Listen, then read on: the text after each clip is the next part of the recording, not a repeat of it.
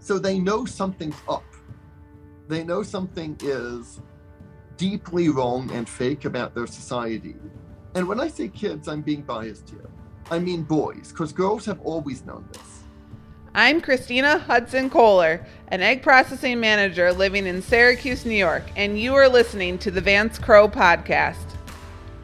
Welcome back to the podcast. I'm glad you're here. Today, we talk with Michael Vassar.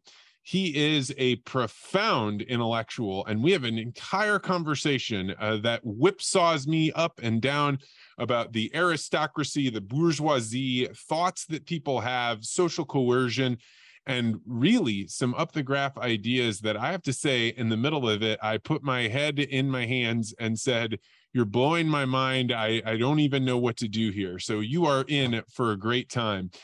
If you have been listening to the podcast and you enjoy how I interact with people, you might be interested in me interviewing one of your loved ones to tell their family stories. We can do it here in the, the podcast studio in St. Louis, Missouri, or we can do it online. If you're interested in having me record their childhood, stories of their career, their marriage, parenting, and the legacy that they want to leave behind, Go to legacyinterviews.com to learn more. All right, without further ado, let's head into my interview with the very interesting Michael Vassar. Michael Vassar, welcome to the podcast. Nice to meet you, Vance. So let's start off. What do you think the state of the economy is right now?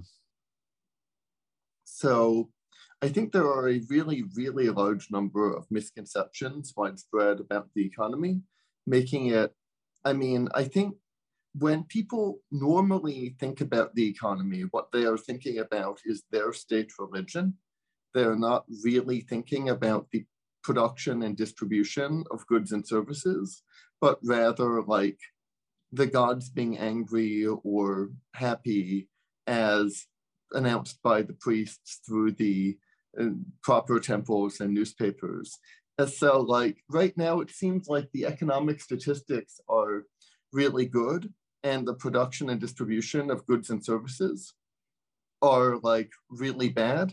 And it seems like the American public are like being fooled to a lesser degree than they have been fooled for a really long time about the difference between their lying eyes and the uh, official facts on that. But of course, when we say the economic statistics are good, we mean things like GDP rising to a high degree. And these choices of what statistics we're going to measure and how we're measure, going to measure them are like very far from well understood by almost all professional economists even and are like they're just not actually the sorts of statistics you would naturally start to measure if your goal was to measure the production and distribution of goods and services.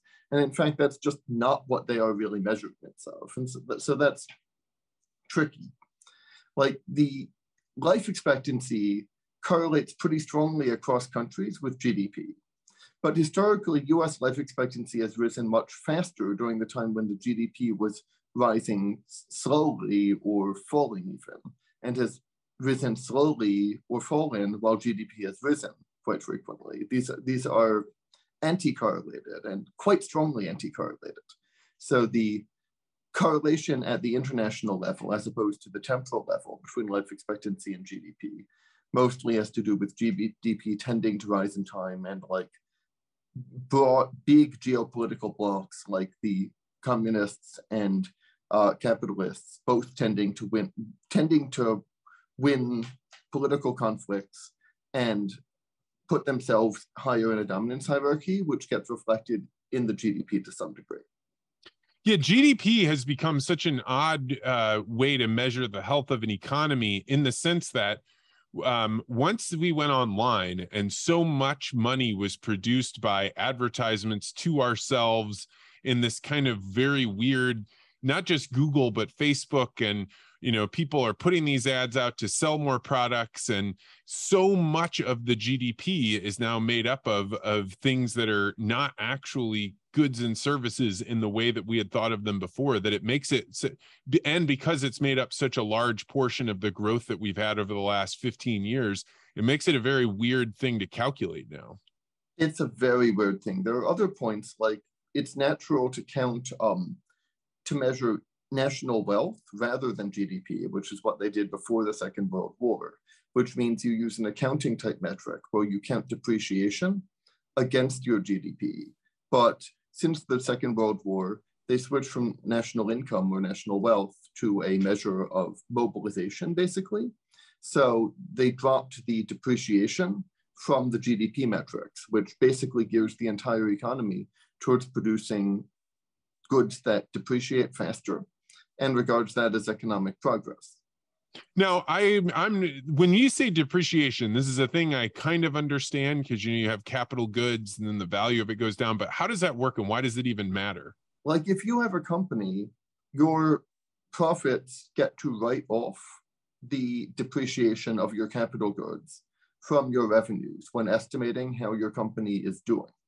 Meaning, if I have a computer and the computer is slowly getting more tired because I've got more stuff on it and it's getting out of date, then I can lower the amount that that thing is worth.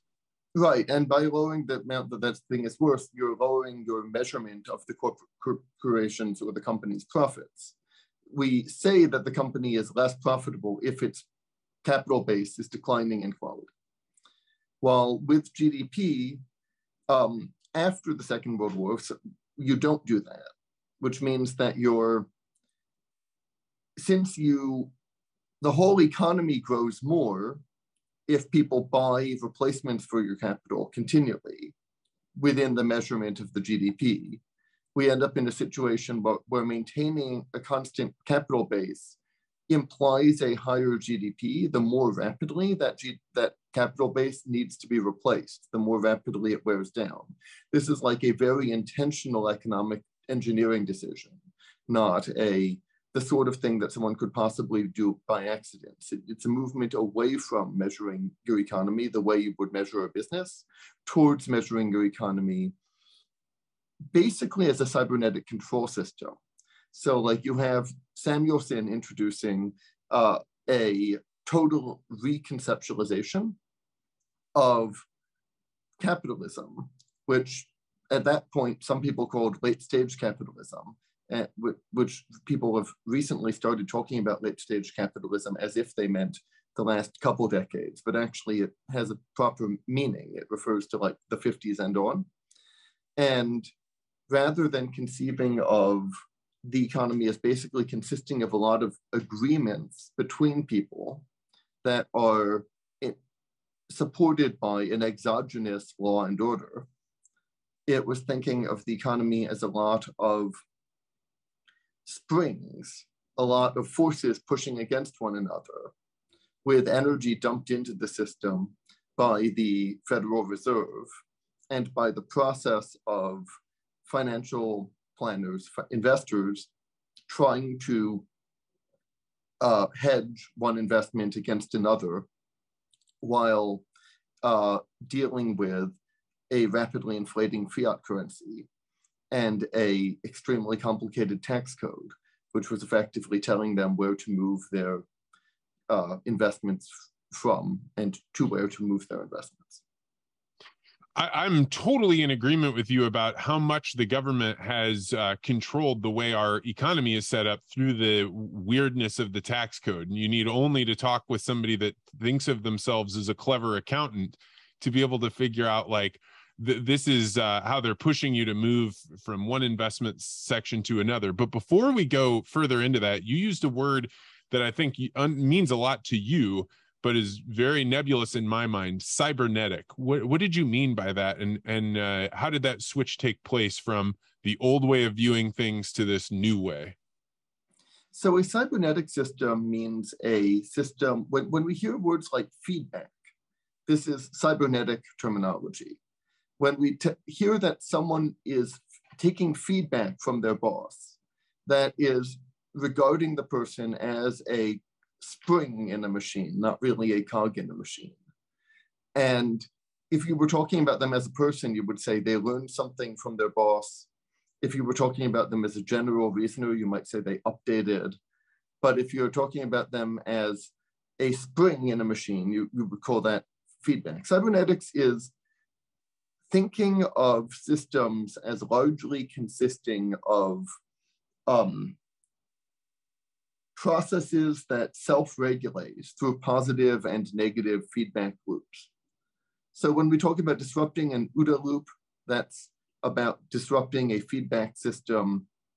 In the 40s, this guy Norbert Wiener uh, used this word cyber, which means steering, or to uh, suggest how basically the US military could steer millions of people in a fog of war type situation to do all sorts of different roles, both within the actual European and Asian conflicts and within the domestic production machinery and everywhere in between. It provided a unifying ontology of interaction that, that bridged between people and machines and bridged between people uh, acting under rule of law and people acting outside of rule of law. It was the, it was cybernetics was the unifying descriptive system, way of characterizing things that brought the people in the field and the people at home doing work under one system of planning. It was a very different way of running a war from how people had thought of war previously. And it was like, it meant that you're thinking of the continual innovation that goes on in factories as something like a component in a machine. So you have things like Six Sigma manufacturing. That Six Sigma manufacturing is like thinking of the inspection process of your machines as itself a machine, where outliers, outlier data from the inspection process goes to uh, driving engineers to investigate and eliminate whatever was causing that outlier data. And so you can you can push your economy pretty far. You you can improve how you do things quite a lot while minimizing how surprised you are, how much things happen that you weren't expecting by doing that. So like another term for cybernetics is control systems or control theory.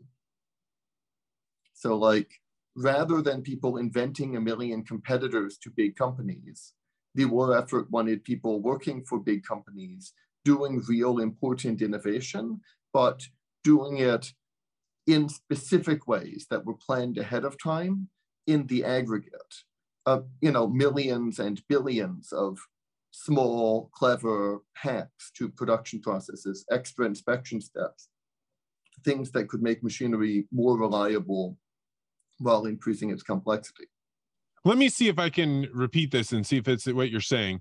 So six sigma would be like kind of like a like a japanese style of innovation where what you're doing is you have a factory you're trying to produce cars and what you find out is hey these people that are putting in this headlamp for some reason every fifth time they go to put a headlamp in something goes wrong.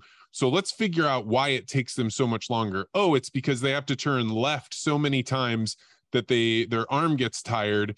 So we're going to actually replace where they get this bolt from to put this headlamp in and uh, that's going to make this thing improve. And you do that over and over and over again about every part of the manufacturing process then you improve it. Whereas the other innovation model maybe the model that uh, i think of as the us model or kind of the monsanto model which is like you put teams of people to work on a problem. You don't give them very much guidance. You don't really tell them what they should or shouldn't do. You just say resolve this problem and they innovate and come up with it. But the problem with integrating those solutions is it doesn't fit into the larger system. So instead of just fixing one little thing like the headlamp and keeping that production thing uh, line moving or in, fa- in fact accelerating it the innovation model of the monsanto like hey we've just come up with this new product. Now we're going to that's going to throw ripples into all of the other products that we are trying to sell. And whichever one is um, the most advantageous is the one that we'll use. And you're saying one is that the way that you you think of it and two that um, the government or the military industrial complex was saying it'd be better to go towards the Six Sigma way as opposed to the explosive innovation way. Yes, that is right. That was extremely articulate. Thank you for clarifying all of that. and um, I think a critical point is so the way they did this is they reconceptualized money itself from being a obligation between one person and another to being a force applied by the Federal Reserve to the aggregate behavior of investors who were trying to hold on to capital under conditions where the amount money supply was continually increasing and increasing fairly rapidly and therefore they would lose most of the value of their investments if they held it as cash or even if they held it as bonds or if they held it as uh, anything really that wasn't a tax favored investment structure.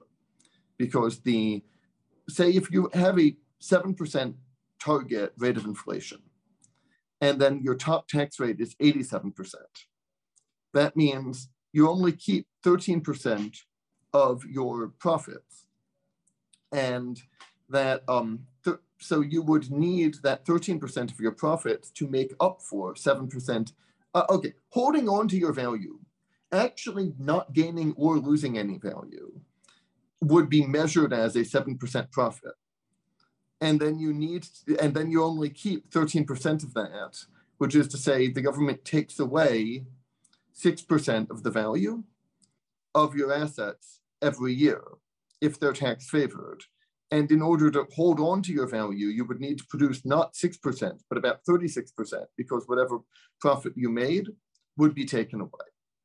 So the, there was just an enormous amount of push into favored classes of investment.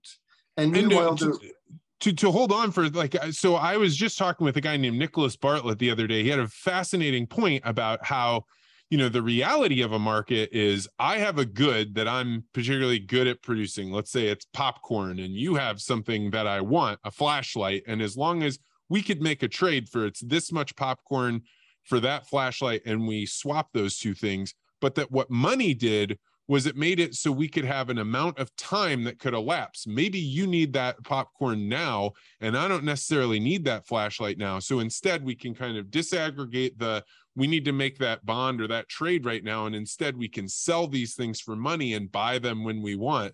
But when the Fed gets involved and they start saying, hey, we're going to we're going to separate gold um, from the dollars and now it's just a matter of like the the amount of dollars that are there how many ever dollars we put there so if they add more into the system then that trust that you have between two people that were originally making popcorn and flashlights is completely broken because now holding that money has a different relationship than it did when we were trying to barter just in time. Right. And this is incredibly subtle. And like a lot of the people who were developing the ideas were like actively hostile to the accumulation of capital as like representing like lowly bourgeois materialistic values. And so you have like people like John Maynard Keynes saying things like uh, the surest way to uh, turn to undermine like the U.S. is to debase its currency system. Uh, this can turn all of the mechanisms of production to destruction, and not one person in a million will be equipped to notice. And so you, you have these wonderful quotes that are like, in the Keynes saying like, in the long run, we're all dead. But and this is the long run from his perspective. And that's actually what we're seeing is we're actually seeing the planned obsolescence of our whole political, economic, military integrated production system. But it seems like suicide. Why would somebody design and execute this if they didn't hate us? I mean, it's it, presumably the people that are designing it and executing are us, right? It's it's Americans just like you or I. So I mean, well, Keynes isn't an American, and like Samuelson, who designed the system, uh, was definitely of the opinion that communism would inevitably win, was a superior, more powerful system. Cybernetics was to some degree a materialist reconceptualization of capitalism. It was an ontology that was integrated, that, that could be mapped onto capitalism, but that it was unnatural and difficult to do so. Basically, Milton Friedman's work, Neoclassical Economics, was the reconstruction of capitalism within the new Samuelsonian cybernetic ontology, so that you can still talk about the same, many of, although not all of, the same things that people would have talked about casually. But now you need to do it by building a conceptual tower of assumptions that within the new system sound sketchy or dubious. So you can see like Noah, Schmidt, Noah Smith uh, making fun of Milton Friedman's uh, claims.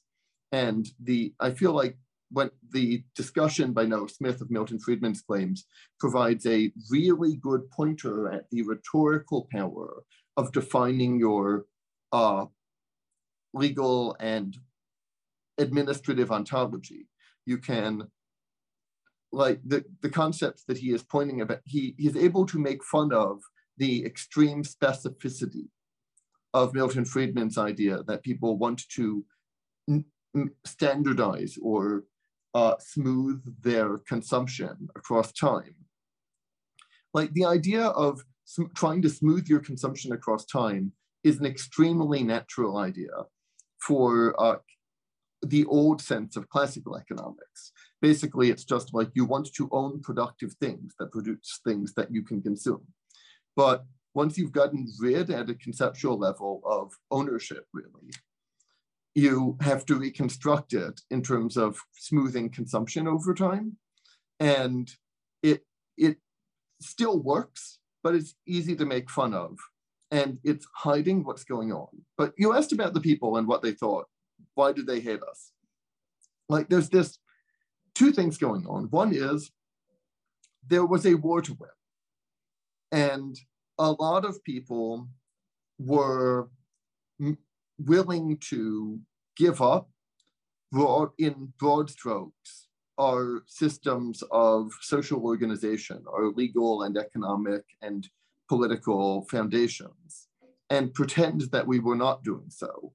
Because a lot of people believed that the, the new ascendant legal, economic, and political foundations of all of the serious regimes in the world, which were basic, basically built on some variation of Marxism or very things very close to Marxism. Like Nazism was National Socialism.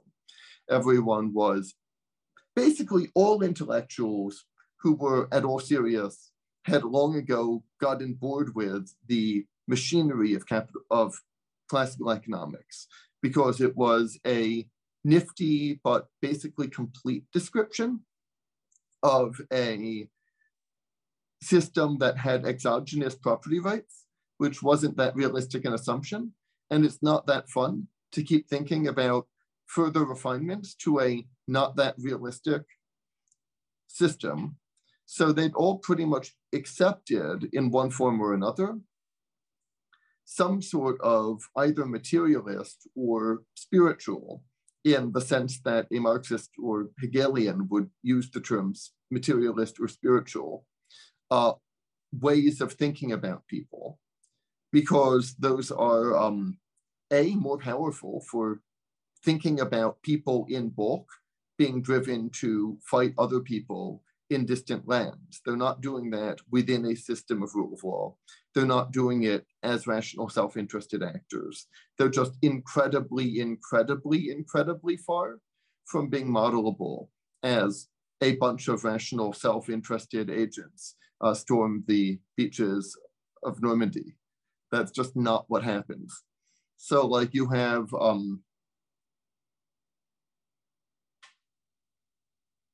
not a lot of really smart, thoughtful people continuing to try to refine and therefore continuing to really learn and get experience using the old systems. People still understand them, but they don't um, fight for them that hard because they don't see how those old systems could actually win this war. And it seems like they really might have to win this war or lose everything. And there were always people who were more interested in conflicts and who didn't like the people who weren't interested in conflicts.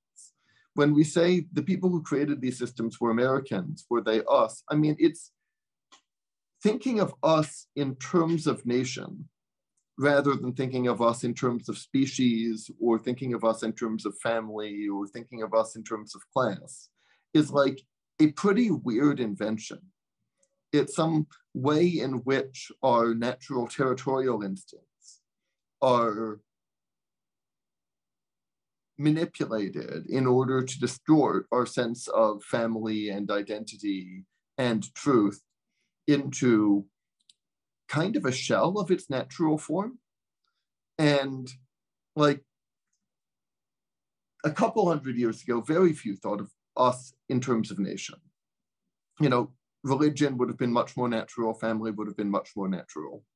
And the most serious, highest caliber of thinkers have basically never done so, probably because it's basically not impos- not possible to do the highest caliber of thought with these sort of broken remnants of a mind that is involved in really deeply thinking of yourselves in terms of nations rather than more natural things.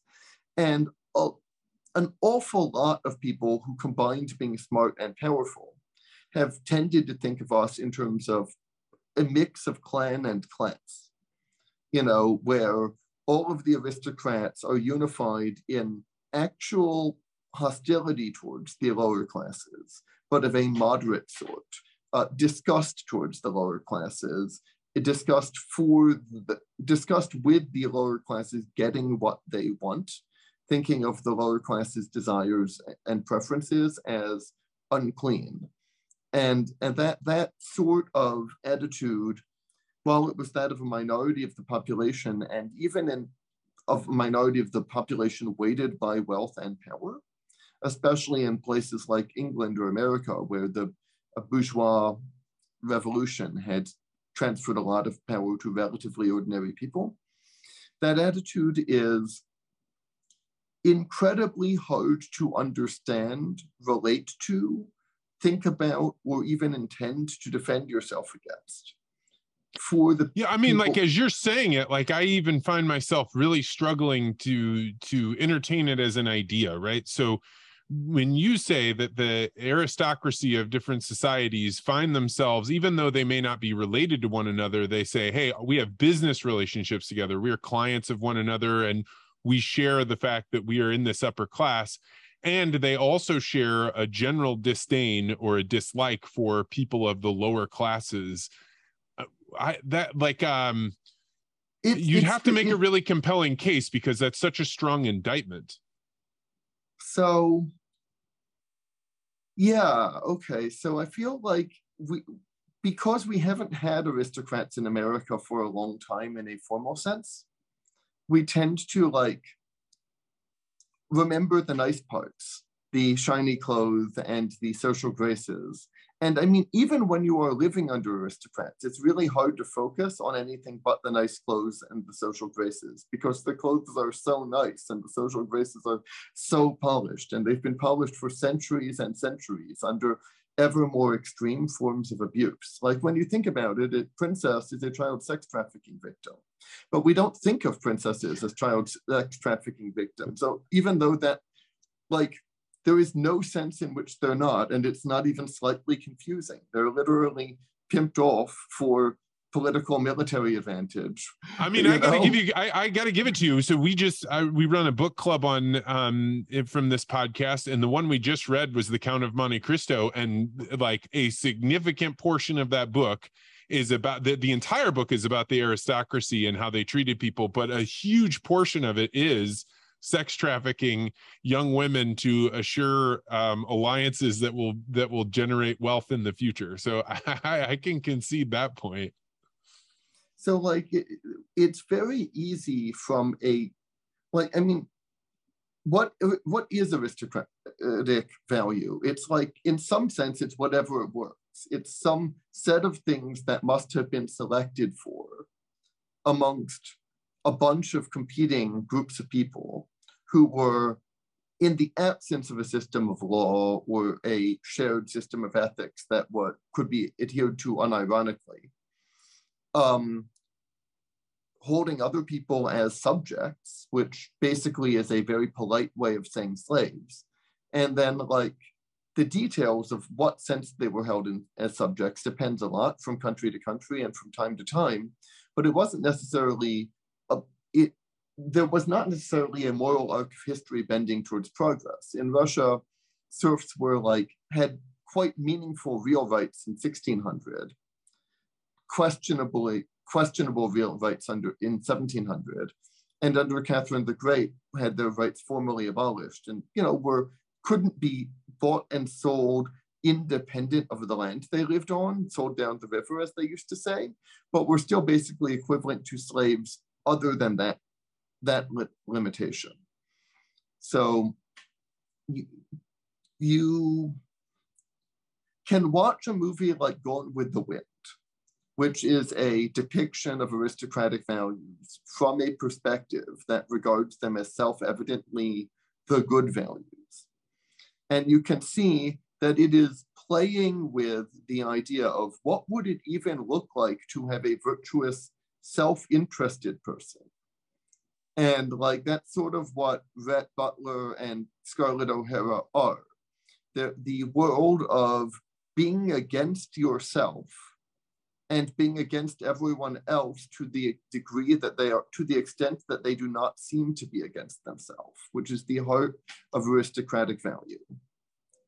That's like what it is to be a good Southerner, is to restrain your economic benefit, restrain your reproductive freedom, restrain your body with an extremely tight corset, to like in every way make yourself uncomfortable and learn to make other people comfort, uh, comfortable with you being very uncomfortable and look down at them in insofar as they are not making themselves uncomfortable but never like eat if you could starve rather than getting your hands dirty that that's like the value system that gone with the wind is depicting as self-evidently right but beginning to but beginning to accept that, hey, we got conquered by these other people who have these different, more self-interest, sympathetic values. Uh, maybe we can imagine some paragon of virtue who remains virtuous, despite the fact that they're willing to work with their hands rather than starve. So let's think about this in the modern context right? Like um if you're not talking about you know the southern values and the the women that that keep themselves from eating in order that they can be beautiful so other people can look on them and they look down on people that don't have that level of self-discipline where are we at right now with regards to our society and um, uh, having an aristocracy and how they view themselves relative to the rest of the world. Is that the political ruling class right now? It's much bigger. It's like basically people with college degrees and jobs in the sense that our society would normally understand a college degree and a job. Like the productivity revolutions of the last few centuries have created weird transformations in the aristocracy, where it used to be the case that only one person in, you know, like 10 to 100 is like even gentry, and only one person in like a thousand is like titled nobility and like only one person in tens of thousands or more is the sort of high nobility, like that they get names like count or graf, which means writing. So the sort of person so exalted that they can read and write, even though they're not a priest. There's some sort of a somewhat holy magical thing that can both fight and read and write. Like, you know, and we we actually give them a title that says that. You know, you can count, you're a count, you can write, you're a graf.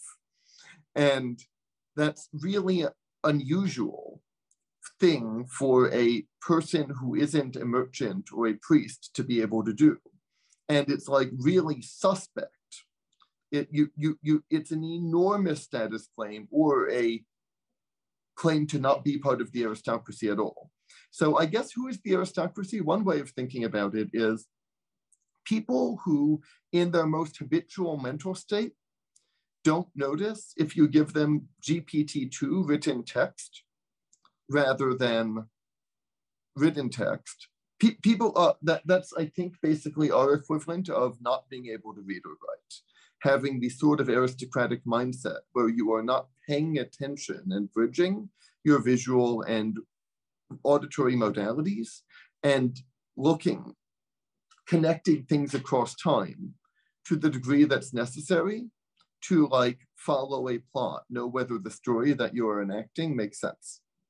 Uh, uh this is let really, me see if I understand that. Yeah. So you're saying people that are in the aristocracy, if they were okay, so so for somebody that doesn't know, GPT you're talking about three you can put in a few lines of an author's writing and you can say construct for me a story and it will. I, I did it one with the piasa bird which is this famous drawing over here in missouri and it constructed this entire narrative that if you just read it and you weren't worried about there being like a beginning and a rising action and a climax and a drop off you wouldn't know. You would just say, Hey, look at these compelling words and these sentences, and they feel good and it sounds good. And only when you step back do you say, like, oh, that that's not actually a story because there's nothing that got completed there. There was no objective, there was no journey. You're saying the aristocracy are the people that read that and don't notice that it's not yeah. really a story. So well, explain that. Why? So, like, I mean, at the heart of it, you can, it is a very, very surprising fact about the world that supply and demand come together the way supply and demand come together. It's a very surprising fact about the world that you need water to live, but diamonds are very expensive because they're rare and there is some desire for them. And water is abundant enough that it doesn't cost practically anything. So that that's a and practically everyone in our society thinks they learn that supply and demand causes prices. But remember, when we talk about something like the GDP, we're talking about the price in money of all of the goods exchanged back and forth across our society.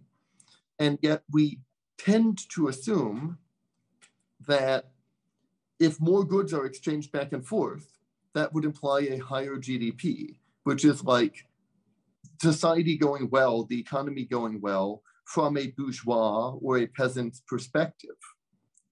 But actually, if most goods are normal goods, so that they have a price elasticity of demand in the long run of less than, uh, of, of greater than one. That is to say, if you decrease their production by 10%, the price goes up by more than 10%. Then in the long run, you have rising GDP by having a falling amount of goods produced. This is really central to understanding what our society is. The language we speak, the concepts we use, the sense of good and evil that does not cash out as like the categorical imperative, which is a formalization of something that's not quite the golden rule, but for common sense people often think of it as something like the golden rule. But the sense of good that we're using when we talk about a good economy is good from the perspective of the, of the people who structure the way we talk about things. That is to say, good for the social classes that produce uh, or that are paid for, that are paid when you buy things. So it means basically good. Prices going up is basically good for the GDP, not bad for the GDP. But like if we call it, if we complain about it, we call it inflation. That's basically our noticing that there is a difference in interests between our consumers and the ruling classes. So like there's a tendency to conceal that in a million different ways, but most importantly by increasing the extension of credit and by increasing the population which allow you to um, grow the GDP while like increasing purchasing power in the short run, but putting more people into more debt with time. Yeah, I think that you, like um, years ago, even before coronavirus, I had a guy on from Zimbabwe, and at the time it was Rhodesia, and he was telling me about what it was like to be in in, in a hyperinflationary environment and uh, I remember asking him, I was like, well, why in the world would the people at the top with the money printers do that? That seems crazy to me. He's like, look, if you're right outside of where the money gets printed, if you're the first one that the money gets handed to, the money's the most valuable. So you take that and turn it into a good. You buy bullets most of the time. And the people that are in a hyperinflationary environment get as close as they can to then be able to buy the military goods that then can s- skate down from there. And uh, it strikes me that that puts you in the aristocracy and, and really, truly, the people in this current economy that are okay with the amount of money being printed are the ones that get handed that money the first and loan it out or, or put it out put it out to work because then they're the ones that get the um, the value of it extracted as soon as it is and and the faster it drops it doesn't really matter because they're going to get replenished. Yeah but who are those people actually? What it basically means is people who work for companies that have a moat like monsanto. So, like the people who are working for a company that has a moat, the way Monsanto has, are effectively their jobs are protected by the extension of money for as debt to their companies. The way in which so let's explain this because that's going to seem like that's going to seem like a non sequitur. So we were talking before the podcast got started about how I used to work at Monsanto, and we talked about how once a company gets to a certain size, they effectively become a part of the government. And the way that they do that is they make it so whatever technology they were producing, they now make it so the, they cooperate with the government to regulate it such that nobody else can get in. So, for example, with the GMO, people think that Monsanto didn't want all of these regulations on them to uh, to make it so you could bring a new GMO to market. But what they really wanted was for it to be so expensive, and it did. It became ten million dollars per year, and you took thirteen years to get it through. So it's one hundred and thirty million dollars just in regulatory costs alone. So if you have any new entrants to the market, if they can't get their hands on 130 million dollars after R&D, they have to sell it to a company like Monsanto. And so for them, Monsanto loves the moat there because they know that it's going to be so difficult for anybody to come in and compete with them that they now have just smoothed out those their their problems and they can go they get to make money as long as their patents um, keep them distant from everybody else. Yeah, so that's a very great example. And to a non trivial degree, also in practice, navigating that administrative uh, back and forth of getting those patents is going to cost 130 million for Monsanto. For people who aren't insiders, it will cost vastly more and possibly just be impossible. Yeah, that's I would make the case that that is what Bayer bought when they were buying Monsanto. What they wanted was the system that Monsanto had built to work with the government to be able to say, hey, this is, we're going to bring a new product to market. How do we get this so that it's the lowest cost for us? But if somebody else came in and they didn't have all the people that talk to the government and the lobbyists and the people that write the laws and the people that do all the formulas and the, the white papers to put together, then it's going to cost infinitely more. So Bayer said it'd be really expensive for us to go out and do this on our own. So why don't we just go buy that regulatory apparatus? Yeah, that seems true, except I want to question whether it would be really expensive for them to do it on their own, or rather whether it would be priceless, whether it would not work no matter how much money you spent. Because actually, what we're calling a system is actually just a crowd of aristocrats engaging in aristocratic posturing at one another. They're not workers doing jobs who are paid based on metrics of their productivity. They are not entrepreneurs running a business. The, the thing that we're calling a system is anything but a system. It's a bureaucracy that will claim that you need to be more detail oriented while ignoring the details pretty much all the time, that will lose your papers and slow things down, have unavoidable delays that are vastly different based on who you know, who you are, past track record, and are also vastly different based on what attitudes of loyalty you subtly indicate in ways that you can't legitimately conceal. I mean, you can legitimately conceal which aristocratic faction you're for if they're both within the same language, but you can't legitimately conceal being basically having a basic set of assumptions that assume literal truth is a thing and that rule of law is a thing, or have from versus having a basic set of assumptions that assume that law is, as Plato would say, uh, the interest. Uh, Plato has three concepts of justice: tell the truth and pay your debts is the first. Um, second is help your friends and hurt your enemies. Third is uh, to it, give the advantage to those in power. And fourth is um, the organization of the forms that he builds the republic as a extended metaphor on the soul and not as a proposed way of living uh, to explain. But the third one, to the advantage of the stronger, is not something that you can actually buy. You know, if you are trying to play by the rules with a regulatorily captured administrative system, you are just a sucker and you will eventually stop playing by those rules. And it's not until you have learned how to not play those rules while ironically affecting some sort of meticulous uh, precision that you will get anywhere. And now it costs 130 million once you've done that because you have learned to not try, but just be a certain sort of person and be endorsed by the right sort of people. Now you're like, once you've learned to stop revealing your intentions with your breathing patterns, with your eye tracking, with the ways in which you take pauses, or rather, once you've learned to not reveal having any intentions, once you've learned nonchalance, learned to be cool, learned to act as a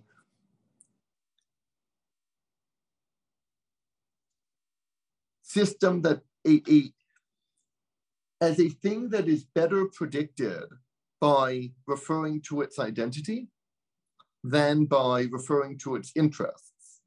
You're part of a methodologically impersonal, like when people talk about methodological individualism, they're saying you treat a system as made up of people.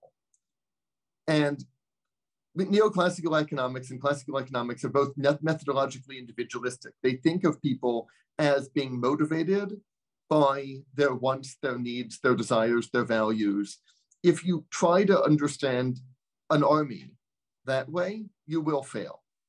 You will not, in fact, understand an army. The, the armies are under, controlled by their training, their conditioning, their feedback. They're controlled by all of the different ways in which they are threatened into doing things that are not in their personal interest and that that difference between the basically commercial attitude of rational, prudent self-interest and basically being controlled by threats is the core difference between the classes.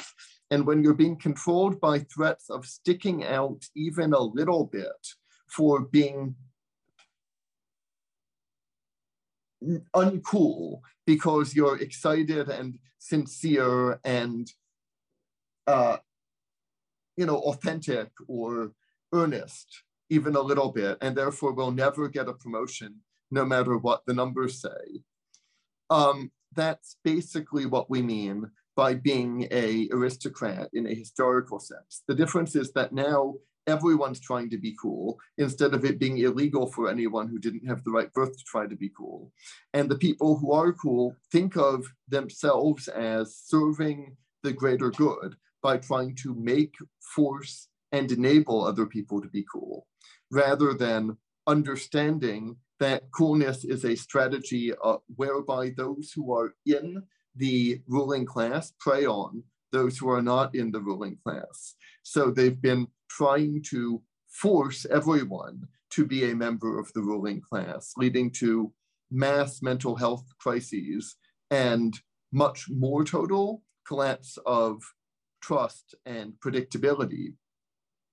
Michael Vassar, I think you have just described something to me that has been so apparent in in the world around me that I have never been able to isolate. And I uh so I worked in in um, in the World Bank, and I remember realizing like something here like is categorically wrong. Like the the the things that people say that they're there to do they're not doing at all. The people that are succeeding and and amassing higher volumes of power aren't aren't just um corrupt. Like they aren't just cheating.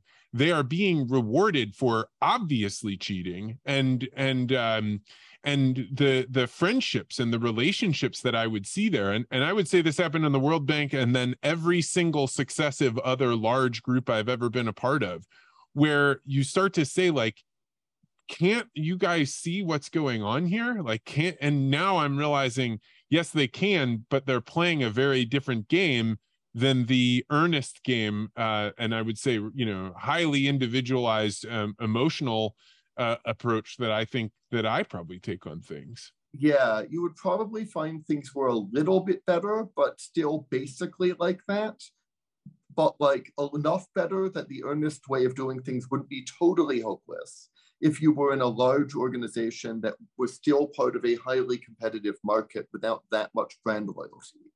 So, like, uh, and especially without that much prestige associated with the organization.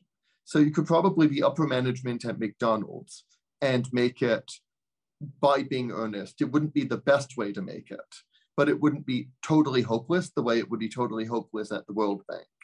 You could probably be upper management at Koch Industries and actually be rewarded for the for that attitude if you were also hardworking and covering your ass and being very diligent. You know, the when an industry is very competitive, when it doesn't have huge market share or huge barriers to entry, when it doesn't have a big moat. When I said Coke, I meant K-O-C-H, not C-O-K-E. Um, when you know they make a little bit of an awful lot of different things, but they're not monopolistic in most of the places where they work. That you know, and they're privately held and have very supernormal profits.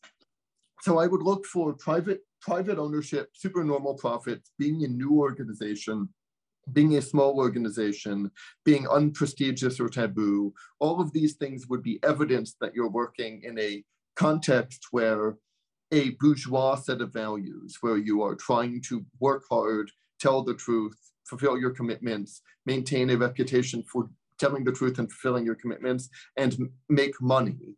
That, I feel like I, I, feel like you're telling me. So we had a guy on named Zak Stein, and he did a, an entire thing on propaganda, and it was very it, like it it melted my brain, and I feel like that's happening again here because the my immediate reaction is to say, yeah, but doesn't the aristocracy always get overthrown? Like don't don't they always get pushed off? But maybe that's the the movies, like the the fairy tale explanation of it.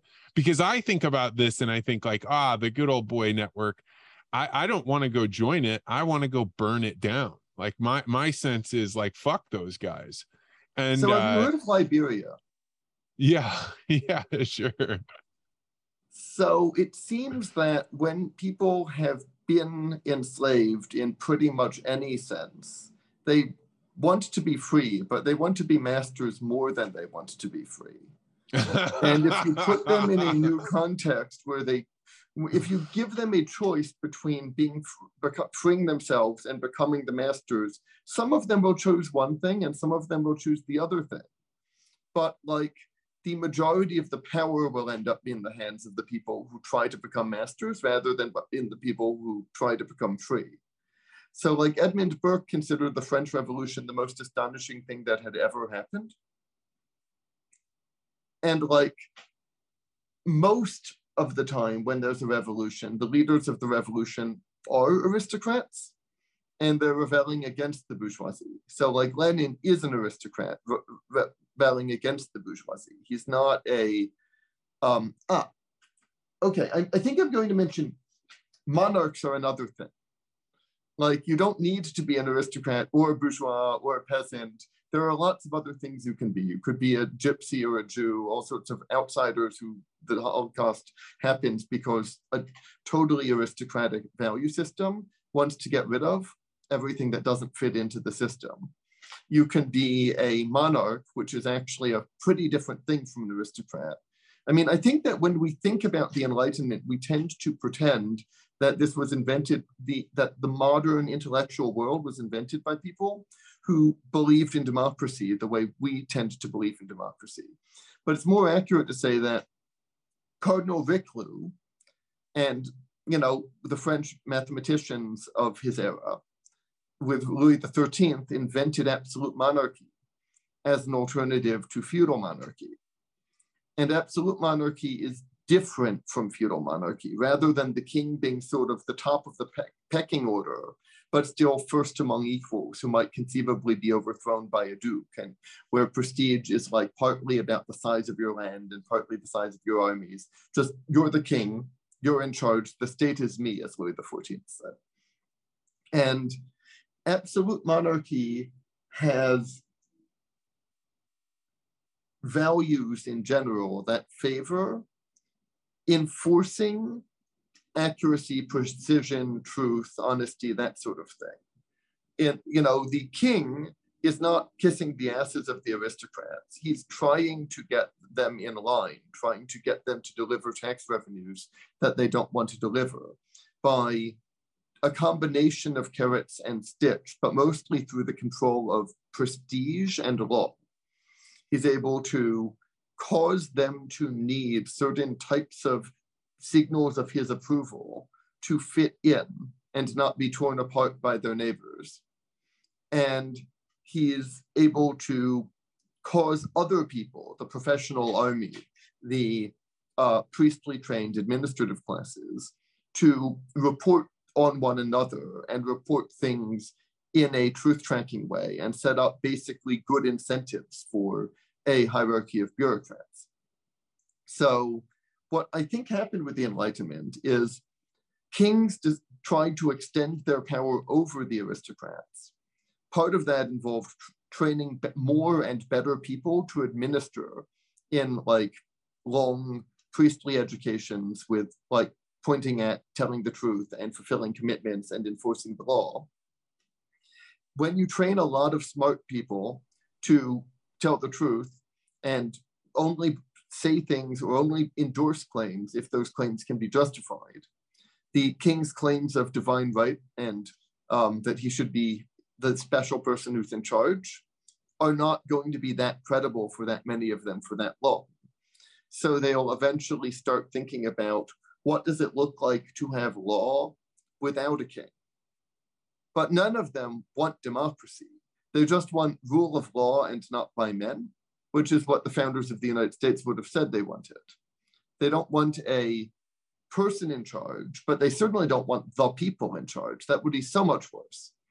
It's just that once you start trying to engineer rule of law and not by men. You're sort of looking for an abstract mathematical object, natural law, that will like tie together all of the interests in society and make it possible to have incentives. Um, that that's really hard. It's an enormous intellectual engineering project that you couldn't possibly expect people, no matter how bright, to invent de novo. So they're just trying trying to like start from the assumption that things are that the way you enforce the monarch's power is kind of a starting place and then incrementally improve it. It's sort of like trying to incrementally improve the wright brothers plane into a spaceship. And like at some point you're really going to have to start over. So i think that you, you ended up with like experiments in rule of law that got taken over by democracy and rewrote their history as experiments in democracy in places like the United States. So, uh, you know, I think of uh, some of the things that, you know, it's around the 4th of July, we're talking about independence and the Constitution. And um, you see people fighting tooth and nail that um, the Electoral College should go away or it should stay. So, the people that are living out in places like Montana or even the state of Missouri say, hey, no, the Electoral College keeps it from being mob rule of the masses in the city, you know, determining what, you know, where the country goes and how we're all ruled. And the people in the city are like, hey, why do these people get vast overrepresentation?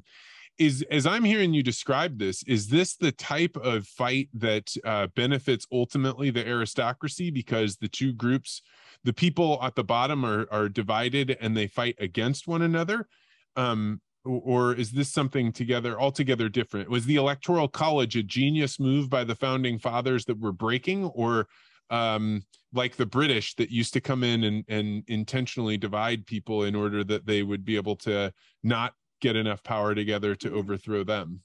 So that's an interesting question. Okay so the Americans were, when they did the revolution, basically still planning to have a monarchy, but they were trying to ext- increase the degree of rule of law above the already high level of rule of law in the British constitutional monarchy. But like George Washington decided he didn't want to be king. He wanted to be an elective exec- elected executive instead, uh, out of personal sentiment that was not really the leading intellectual sentiment of the day. And we ended up with this presidential office instead that doesn't fit in that well with the idea of rule of law and which is really much more of a aristocratic sort of thing in the first place. Like aristocrats basically assume there is no law and that executive power is the real power. And people who basically how do i put it? If you're basically a small business owner paying attention to laws as if they were intended to be followed is actually the way to get ahead. And if you are basically part of an elite, it's not. So, like, rule of law, absolute monarchy is a threat to the existence of aristocratic values. Absolute monarchy is the king threatening to impose his law over the nobility. And the nobility get mad about that. And they rise up and try to overthrow the king. In the US, you have two groups of nobility. You have Southern gentlemen farmers, who are nobility in the normal sense. So they don't follow laws, they have slaves, they fight, they are woodsy and it, are putting on airs in an extreme way if they read and write in a complicated way and try to make things make sense with the things that they write. Um, that's like claiming to be the highest sort of nobility. But the, they have, um, and then in the north, you have these weird Calvinists. And then in between, you have Quakers and Catholics.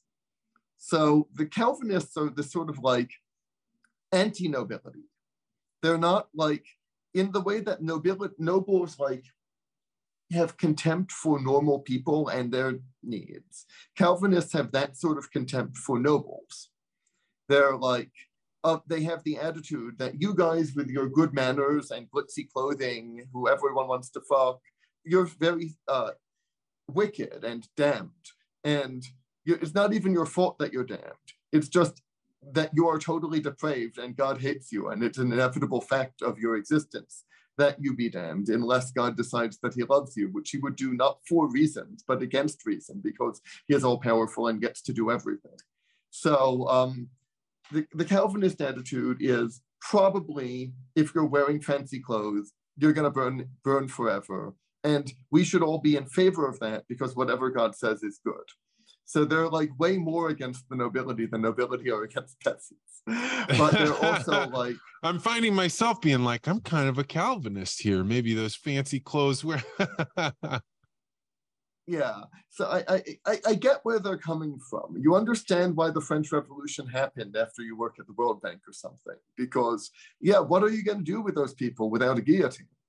But like if you're looking at history realistically, guillotining them didn't necessarily work out well, although it didn't necessarily work out badly. It ended up with a dictatorship by Napoleon. And that was probably better for some people and worse for some people than the monarchy that was replaced by it. And, but it didn't produce the hope of like universal freedom and reason that people people were wrong to hope that if they killed the people whose basic moral alignment was against freedom and reason, that would bring freedom and reason. It turns out that freedom and reason at in small groups, like amongst hunter-gatherer tribes, is actually something that emerges pretty easily and can be maintained pretty easily. But freedom and reason at scale is really hard to maintain. So um, what do you think? Like uh where are we headed in in today's you know wildly inflationary environment? You have people that are you know believing that the end of the country has just occurred with the overturning of roe v. Wade. Um you know like where are we at right now? Does the world always feel chaotic and dangerous and like a moment like this or are we in something special?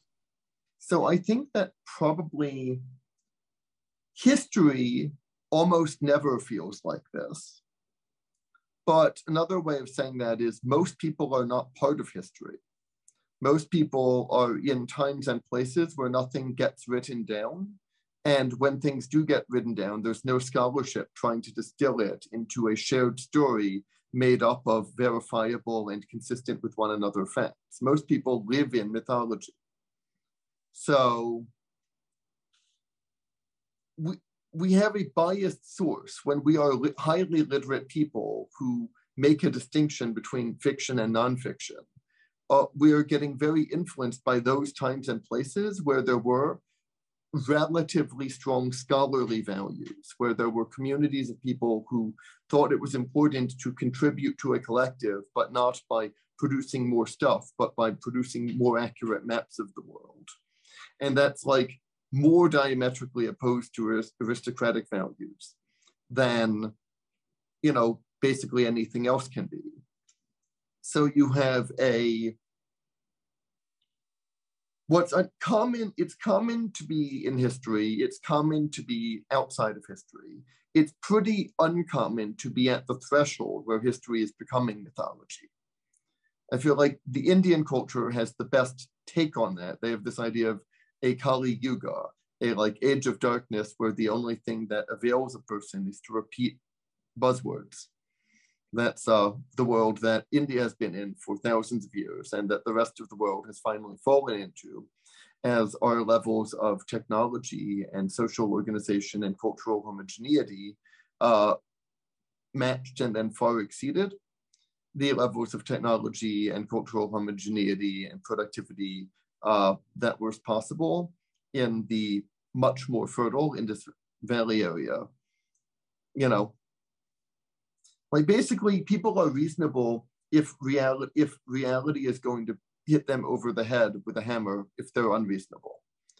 And if people are outside of a constraint where reality is going to hit them over the head for being unreasonable, groups of people learn that they can band together to cover for other for unreasonable people and ask for cover for being unreasonable. First, covering people when they're being authentically unreasonable, but coming together eventually to in, but being intentionally unreasonable and showing that their identity is as the sort of person who ought to be covered for. And that's like creating the basic raw material for these sorts of aristocratic systems. So it's not entirely true that hard times create strong men, strong men create good times, and good times create uh, hard, uh, soft men and hard times. But it's not entirely false either. And it's certainly been observed by many people in many cultural complexes over the years. And well, we're just coming out of the best times that have ever existed for any large number of people and we're coming out of them existing simultaneously for basically the majority of humanity. And we're doing so where we are living within institutions and within theories, within humanistic and scientific theories for understanding our relationship to one another that were intentionally built as short term solutions to very short term problems. And then were not replaced. And so we're reaching the end of the viability of the basically short term post World War II social science tech stack, which was not built to last that long. And it seems to me like we're under situations like this, you have like some sort of mass synchronizations of performative behavior where people perform ever greater, more ostentatious feats of uh, denying reality and demanding that other people deny reality in unison. And synchronize into pretend opposing camps that gesture and posture and pretend to oppose one another while actually opposing everyone who isn't joining one of the camps and incorporating everyone into those camps. So it's kind of a ghost dance scenario all along, where we're all around, where we're moving away from, you know, producing food and stuff like that. And one important question is to what degree, so a large part of the population implicitly thinks or explicitly thinks we're going to die soon. And they project a strong, viscerally lived sensitivity to the fact that the whole world around them is trying to hurt us towards dying sometime around 2028 or 2029. And I think that's basically the situation is there is a very elaborate process of synchronizing and targeting a date, uh, stigmatizing and tabooing any sort of sincere, serious, coherent efforts to make sense of the world past that date. And I think that that date has been in the late 2020s, probably 2028 or 2029, for actually about 30 or 40 years, probably about 40 years, but it's been like the spread has been decreasing. The center of mass for when it is disreputable to think seriously about the future. Like in ancient civilizations, people were supposed to think seriously about the very long term future. They built infrastructure that lasts a very long time. They maintained royal successions for a very long time. They hoped for their children and grandchildren to be in better situations than them through very slow accumulation. The, uh, the post Keynesian world has been stigmatizing long termism with ever increasing strength and for an ever shorter term definition of the long term. And when you stigmatize things that were previously part of the mainstream, you get a reactionary backlash. So we have effective altruism talking about long-termism. No one would need to talk about long-termism if there wasn't an enormous amount of social pressure against long-termism. People didn't talk about long-termism until recently. But the machinery that creates these sorts of social backlash also turns those sorts of social backlash into more of the machinery of uh, opposing sides, dialectic opposition, which is itself the machinery of short-termism. So what happens when you have people endorse long-termism is that very quickly they end up thinking that the thing that matters in the long term is that long-termists have the power. And in order to have power, you have to do the things that get you power in the short term. And so you have a very quick inversion of a long-termist philosophy. So like basically if you don't understand, if you adopt an ideological stance and you don't understand what the how, how the conditions changed to make it seem like a good idea now, but not in the past, to adopt this ideological stance, then you're ignorant about the conflict environment and your stance is going to be undermined into its dialectical opposition in order to add fuel onto the fire of uh, class war, uh, regardless of your intentions. So you have a small child, four months old. Um, what do you think the world holds for a child where much of the world is is uh, aiming towards a focal point of 2008 or 2028 or 2029 as uh, the distant future that people can't see beyond? So China and Africa are not. They're really separate. So that's nice. There are indigenous peoples everywhere. And, you know, I talk to people and try to figure out what sorts of plants might be available in Central Australia or what have you. Um, there is a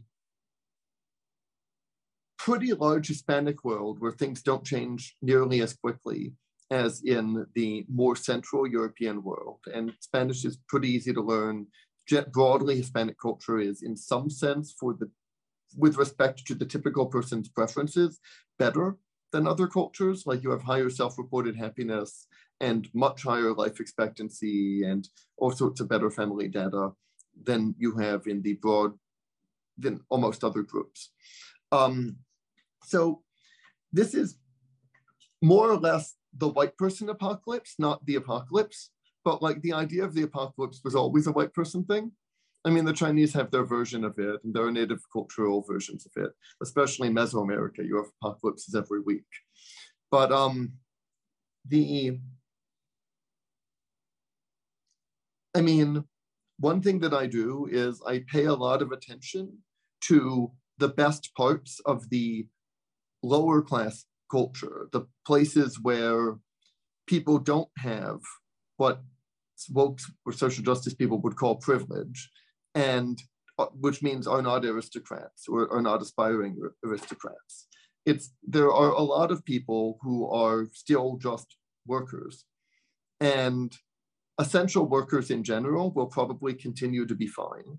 We find out that our whole society is organized under very different legal principles than the explicit legal principles during COVID, when we a have a lockdown for a couple of weeks, which is legally dubious but maybe okay, and then have it extended for years without cost-benefit analysis, and b we find out that the FDA regulations are a matter of political prudence, and see, we find out above all that the F, that the Treasury can buy and sell individual corporate bonds. Who knew they could do that? That's certainly not policy before. And, but D, we end up having essential workers as a thing. And like, that's really so incredibly straightforwardly having overt law, legal, you know, representation of class. Uh, it's kind of like, I don't know what to say to people who think we're still under the rule of law, not rule by men, Anglo-American constitutional system. Once you expressly divide the society up into classes like that.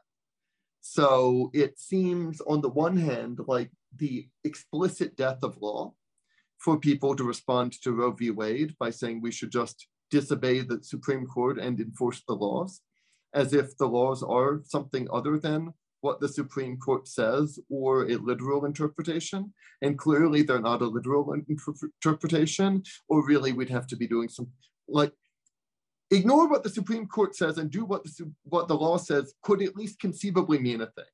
But ignore what the Supreme Court says and do what the Supreme Court said 50 years ago is like just saying, okay, we're against law, we're, we're going to be against law in the name of law. In the same way that the New York Times is saying free speech is apartheid philosophy, is like, oh, wow, we seem to have reversed our explicit ideological commitments.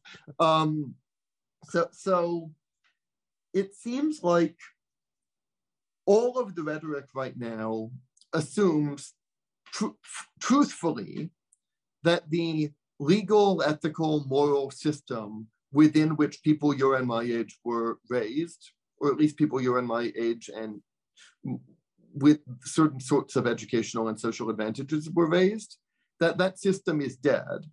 And also the nature of the successor system is to deny the existence of a knowable past, to not deny the existence of knowability in a fairly radical sense, but very particularly while denying the existence of knowability, assume that the basic metaphysical assumptions of the successor system, that is to say, aristocratic assumptions, have always been in play.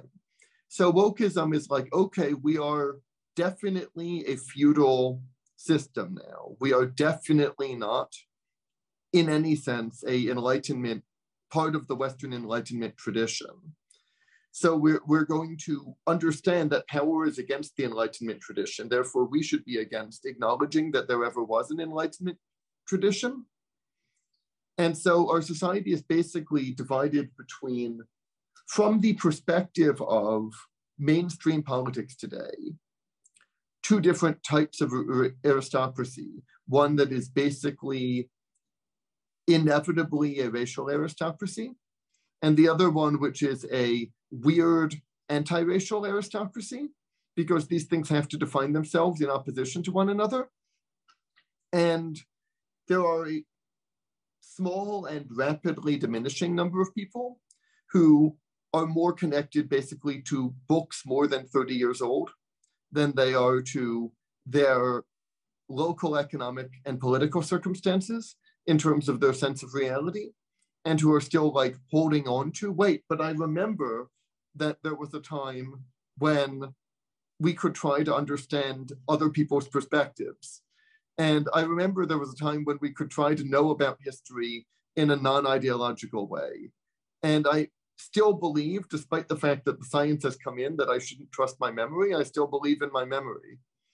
So, and when I look at the details, it turns out that the science that says you shouldn't trust your memory was invented by uh, sex offenders to silence their daughter, a psychiatrist, Jennifer Freyd, uh, for outing them.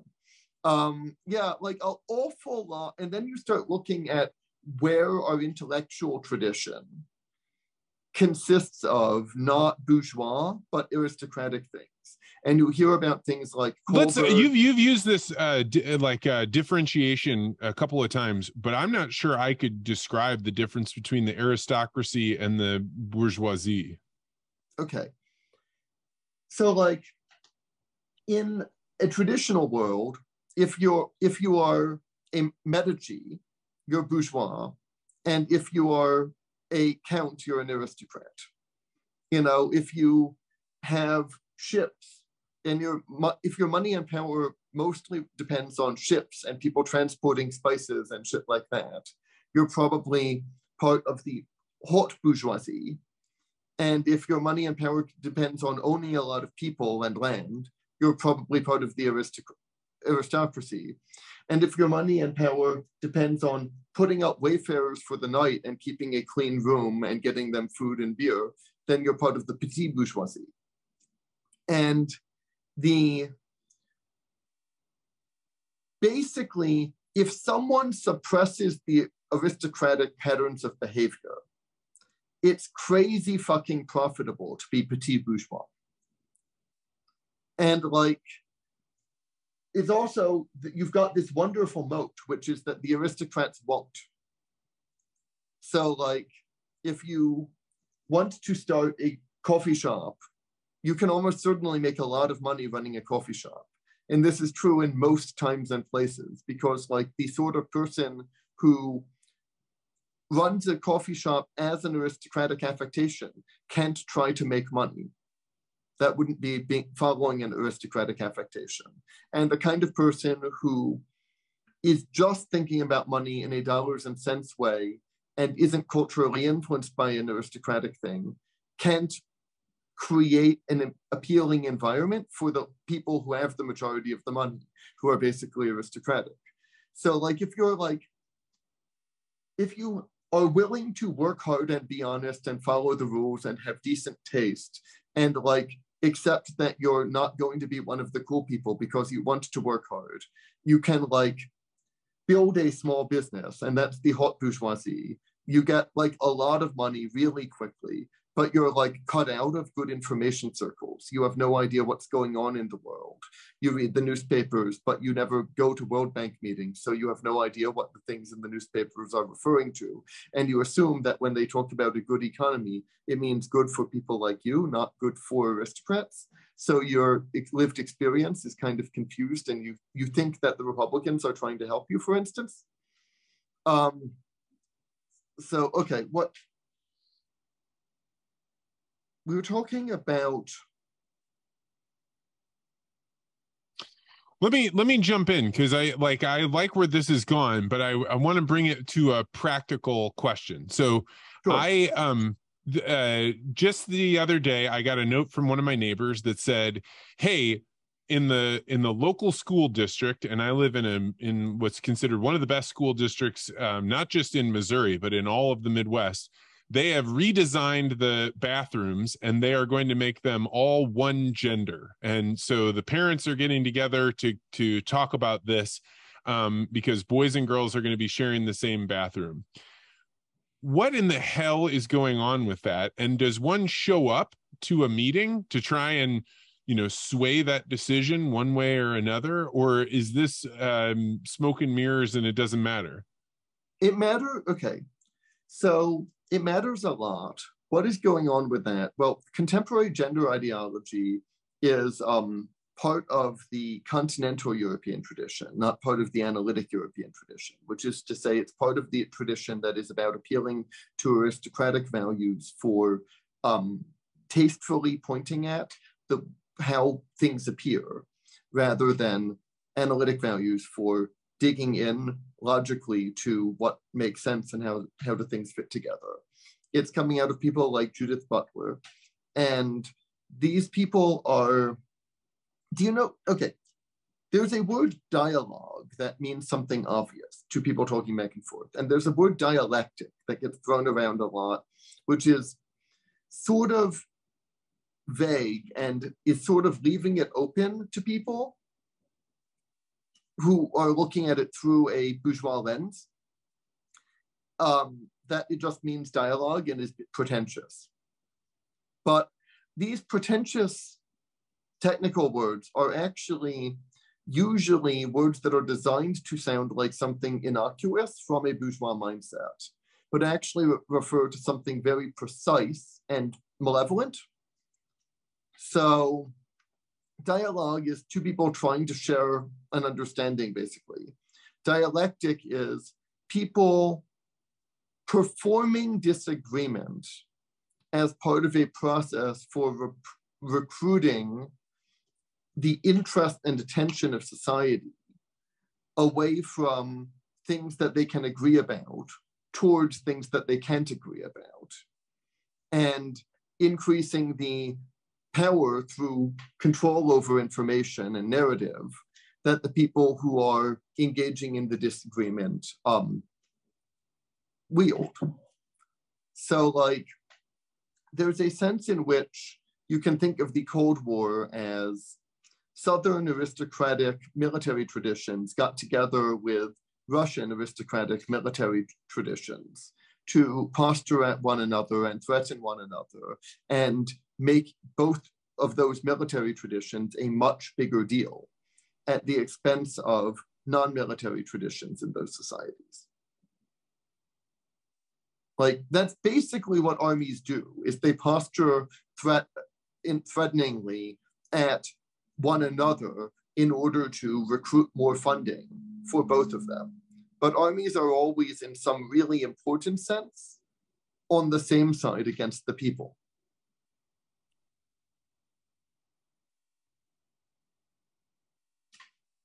Like, probably the founders didn't want there to be an army. You know, they said we should regulate ourselves with militia. Probably even today, there's enough gun owners in the United States to fend off any foreign invasion that could possibly happen without really needing a centralized army. But like, there's a lot of money to be made in distributing military con- contracts.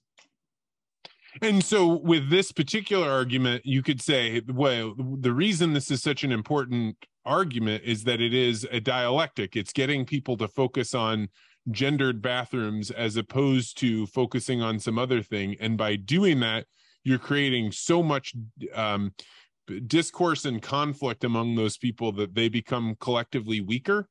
You're not just doing that. You're also signaling to those people that creating conflicts and not clarifying anything creating conflicts that obs- ob- obscure and obfuscate and that push people to violate what they thought were their principles, their norms, and especially um, to organize together around some claims that they don't actually believe to be true is necessary. You're teaching people that they live in a society organized around um, covert uh, concealment and deception rather than clarity and revelation. In other words, you're, you're teaching them to be aristocrats remember, you become a aristocrat. The ideal way to become an aristocrat is like being a sex trafficking victim, like a princess.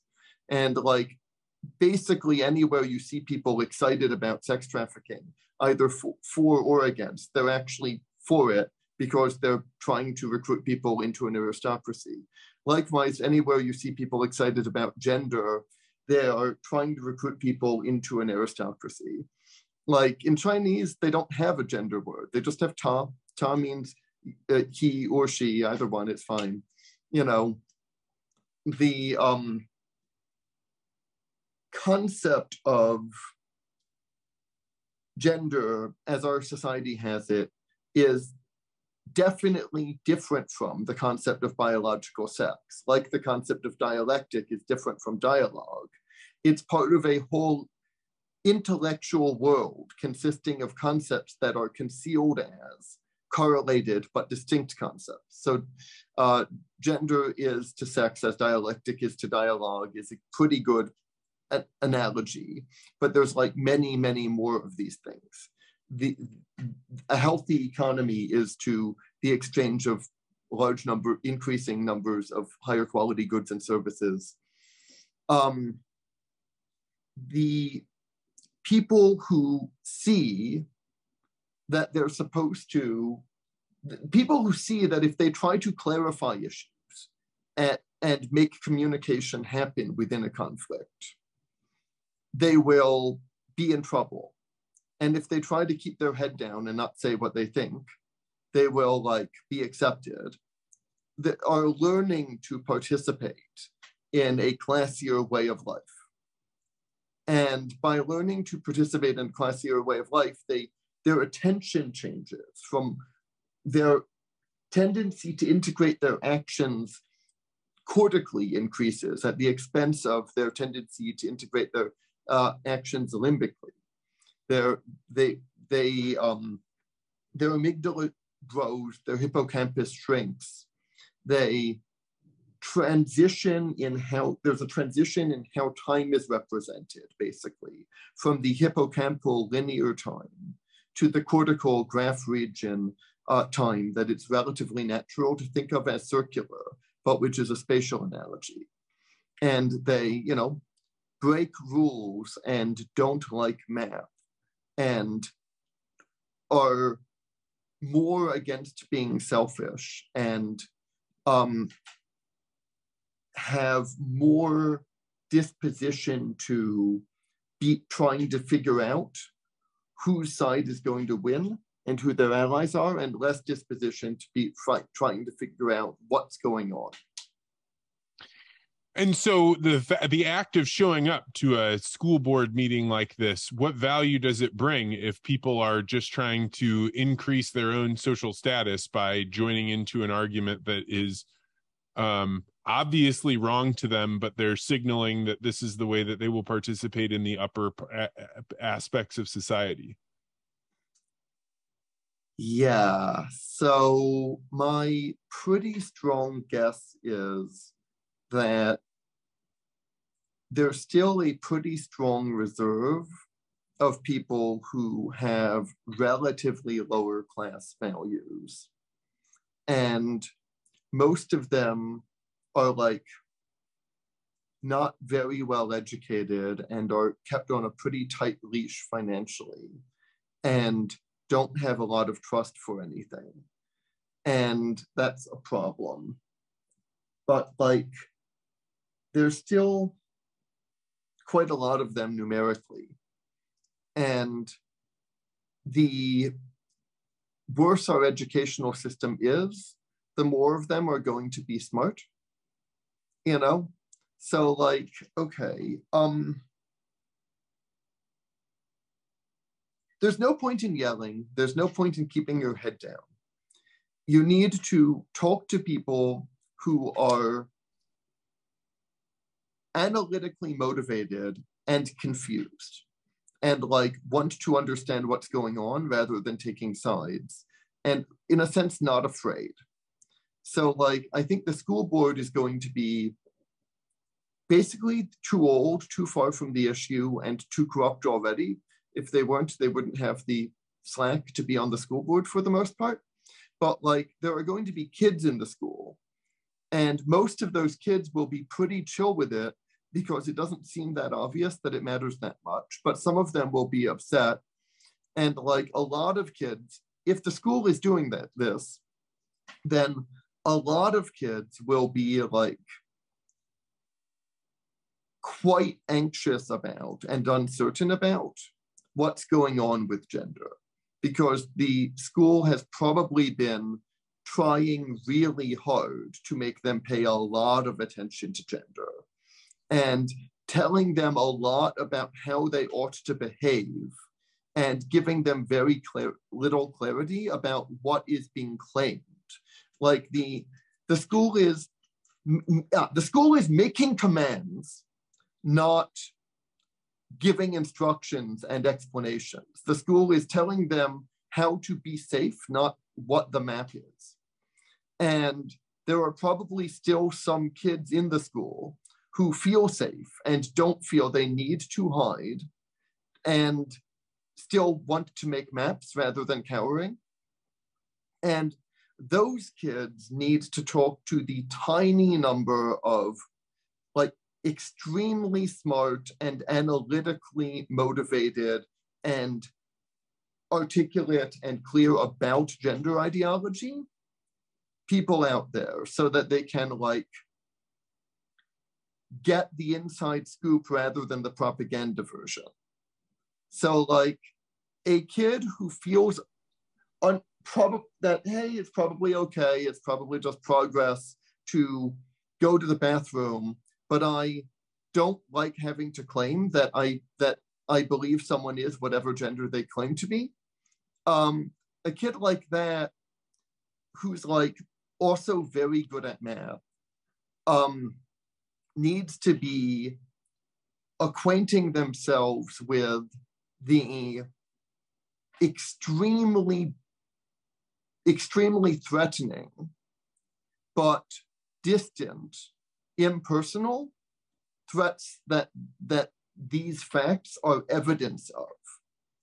Like it doesn't actually endanger the mathy, um, analytical, like curious kids to have to go along with um, saying things that they don't feel, but it psychologically gives them really strong reason to think that they are that people are coercing them and coercing them to say things that go against their feelings and coercing them to not talk about this fact that's not possible to investigate to try in there. And so they know something's up they know something is deeply wrong and fake about their society and when I say kids, I'm being biased here. I mean boys, because girls have always known this. This is actually not a new thing from a f- female perspective in the same way, and it's n- not a new thing from an upper class perspective, but like a much, much larger fraction of like middle class boys a couple generations ago did not have the experiences that would enable them to know that there was something that they were under intense coercion to falsify their beliefs, experiences, preferences. And why do girls know that? Why have they been tapped into this? So, girls know that they are told they have to protect themselves from sexual predation in ways that do not make sense if society overall works more or less the way that they are told society works. And they are told that they are that various things that are direct threats against them reputationally and socially and in terms of their long-term outcomes that are being made for their own interest don't make a lot of sense for them like one way of thinking about this is for the most part men live in a world where they are traum- traumatically confused about what female sexual needs and preferences and feelings are like. Women do not live in a symmetrically confused state. They are not symmetrically confused about male sexual needs and preferences and feelings. They are instead in a state where they are coerced into keeping the men confused about their feelings and preferences. I'm totally intrigued. Like Why? if almost all men are totally confused about what women are thinking and feeling, this is not happening at a, by accident. This is happening because women are, as a block, coercing one another into keeping men confused. Just like if almost everyone now is confused about gender, this is not happening by accident. This is happening because almost everyone is, as a block, coercing people into keeping one another confused. And so you're saying that women um, from a much younger age are said, don't talk about your sexuality and what it is that you want or need. This is not something that's proper. It's something that uh, it makes you um, a bad woman. Some people won't like you. um, if you do this. So if you do this, it's bad for you. So those women have been tapped into the fact that there are facts that are true. And then there are things that you are and aren't allowed to talk about. And those two things are separate. And it, and that coercion goes against what they naturally maybe want to do. And boys don't have that. They, they're living in this world where um the they are not exposed to the truth about the other the other sex because nobody has to tell them hey you have to watch out for girls they're going to prey on you they're going to desire you and instead they're just not told very much about the world. And so in some sense they're more not not innocent but maybe naive like uh not informed. Is that what you're saying? Yeah. Yeah. They just have less information about what's going on. There it's being having a large part of the world concealed from you doesn't feel like anything in particular except a lot of confusion and anxiety and surprise that things are this complicated and resentment of the fact that some it seems to be so easy for some people have co- coerced into um, concealing going along with a program of concealing a large part of the world even for the people you love most uh, if they're the opposite sex through like amorphous threats from even the people you mo- love most of your own sex is like intrinsically traumatizing in the language of the day. And I, I, do like the trauma language. We can also talk about moral injury. There's or institutional betrayal trauma. But like the language of trauma as i say it refers to well well-defined symptoms, well-defined neuroanatomical changes, and it's um, ubiquitous in the technical sense of, among a large fraction of the people. Like, fortunately, the military hurt enough people enough with Vietnam in particular to force mass acceptance of the fact that lived experiences can change people's phenomenology of time. And their understanding of what past and future and want and a lot of other very basic concepts mean. And that th- this needs to be medically recognized. You can't coerce them into just growing up and being a man about it. And that opened a door towards acknowledging that enormous swaths of the population have been hurt in ways that have similar sets of symptoms, similar sets of underlying neurological changes. Well, man, I could go all day talking with you. I uh, but I think I better wrap this up. So I'm going to end with my last question. I don't ask everybody this, but we call it the Peter Thiel paradox, which is what is one thing that you believe that almost no one you know agrees with you on? So I don't know. I know a lot of people. It makes it a little bit hard. I I know a lot of people that makes it a little bit hard. I feel like there's a lot of things that I am the poster boy for, but there are usually at least like a few people. Well, then maybe a better question would be tell me a book that you think would rattle Ooh. people's minds. Oh, so, oh, sorry, you froze. Sorry, you froze there. So let's start there again. I know a lot of people All right, I'll be super specific. Um, in terms of their actions, people, a lot of people express interest, but not a lot of people get real excited about this. And I think it's about the most exciting thing. So it probably counts. I think that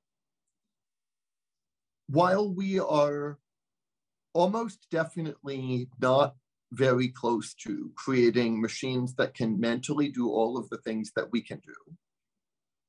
We already have the technology to build machines that can do quite a lot of the things that we can do. And there are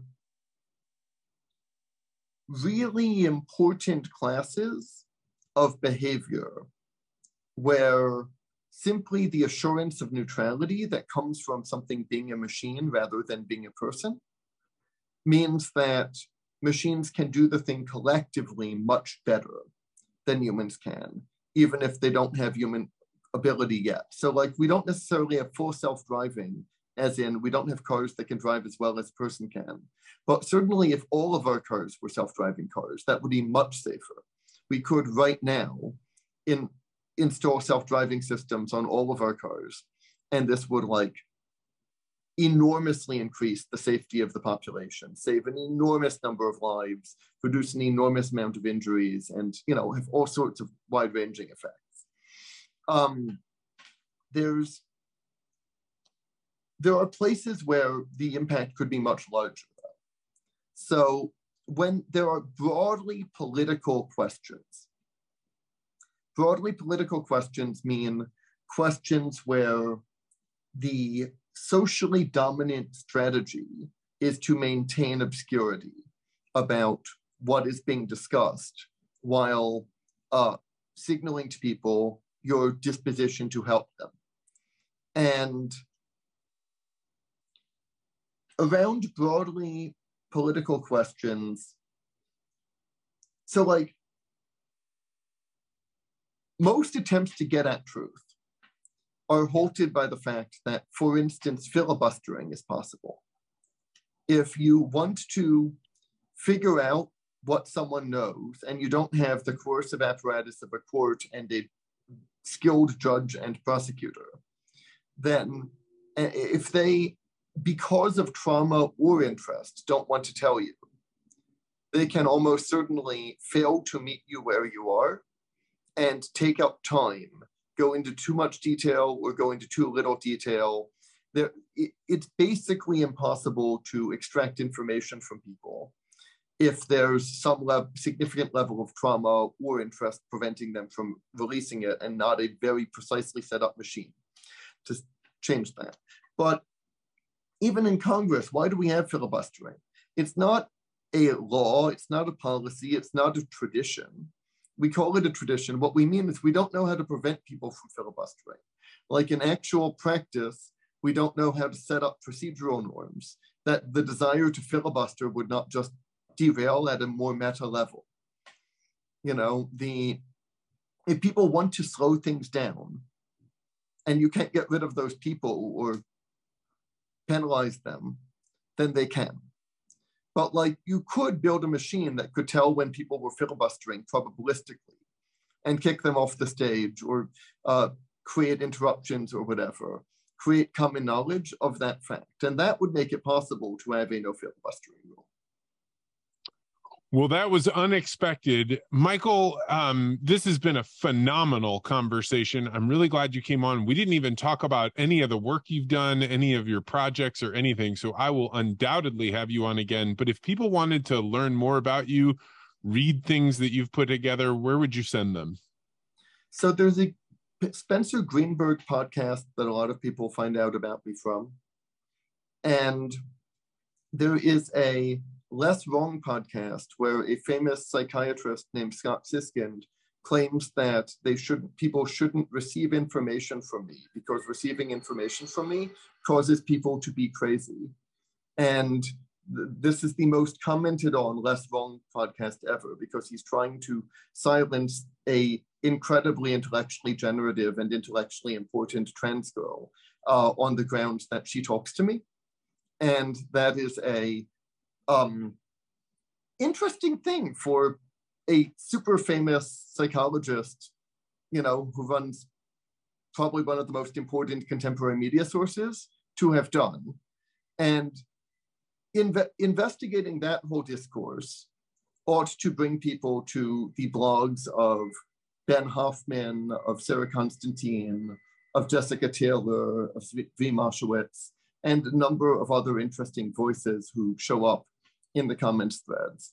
And um, if you look at around there, you can discover in microcosm what political cover-ups look like, how coercion to abuse power, but going directly against your stated principles in the name of those principles looks like when people really deeply feel like they are doing something that feels bad and awkward and they don't want to do it but feel that they are forced to do it by concrete facts, except the concrete facts don't add up and don't hold up when investigated.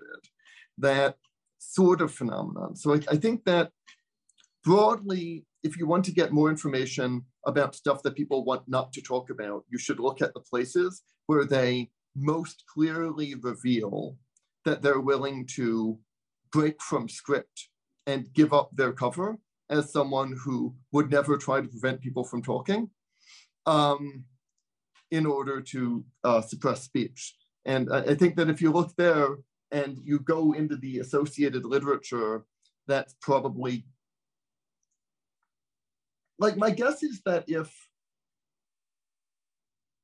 a thousand, one in 10,000 um, middle school kids were to, you know, in terms of academic abilities, were to look at that sort of thing at the level of like getting really into it, they, they would um, get they, they would basically be able to unpack the key for understanding why they are under an enormous amount of social coercion and what the social coercion is to do. Oh, another place to look is The Debtor's Revolt by Ben Hoffman in particular. That's um, a particularly central case of explaining how finance works and how it relates to our lives. Well, it is obvious to me. I got to have you back on. Thank you so much for uh, for doing this. This was a blast, and I've got a lot more to talk with you about. So, thanks so much, Michael Vassar. Great, was fun. Talk to you later. Bye, bye, Vance.